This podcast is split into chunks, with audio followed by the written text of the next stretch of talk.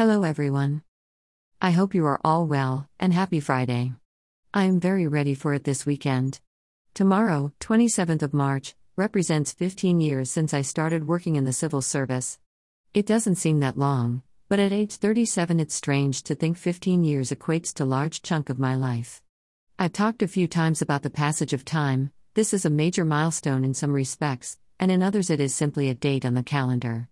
Oh well, here is to the next year, smiley face.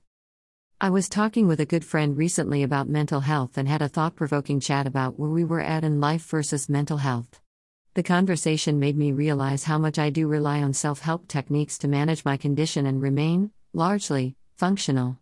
When it comes to treatment, coping, and resilience techniques, there is no single course that acts as a one size fits all approach.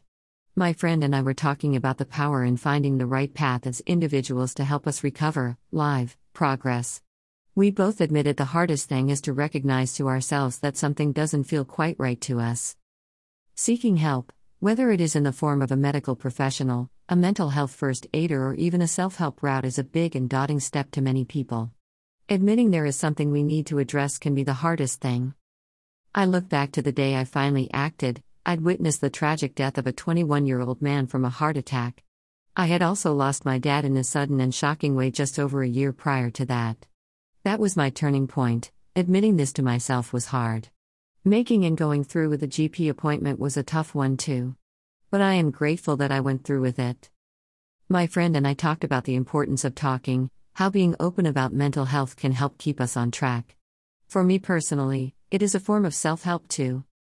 Taking the step or decision to make a change is hard, it's one you must choose to take in at your own pace. I will leave you with that thought and wish you all a great weekend.